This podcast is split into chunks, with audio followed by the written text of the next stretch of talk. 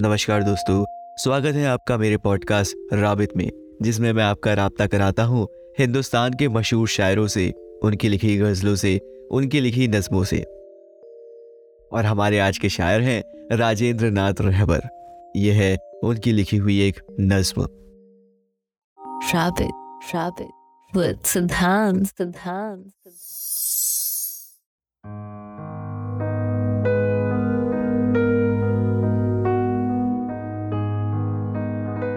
प्यार की आखिरी पूंजी भी लुटा आया हूँ।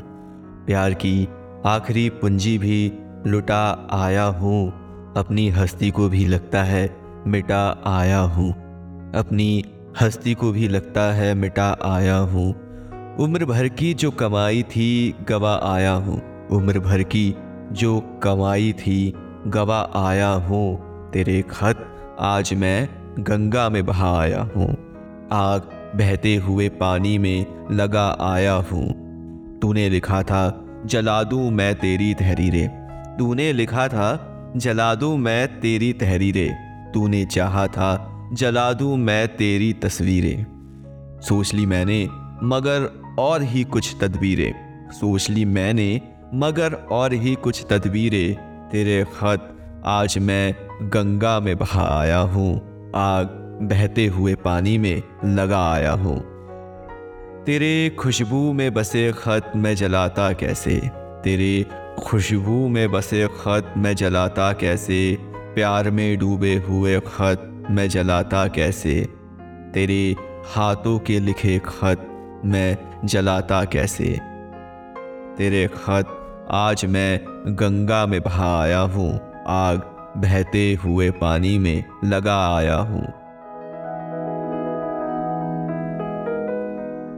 जिनको दुनिया की निगाहों से छुपाए रखा, जिनको एक उम्र कलेजे से लगाए रखा, दीन जिनको जिन्हें ईमान बनाए रखा। जिनका हर लफ्ज मुझे याद है पानी की तरह, याद थे मुझको जो पैगाम जबानी की तरह। मुझको प्यारे थे जो अनमोल निशानी की तरह। तूने दुनिया की निगाहों से जो बचकर लिखे। साल हा साल मेरे नाम बराबर लिखे।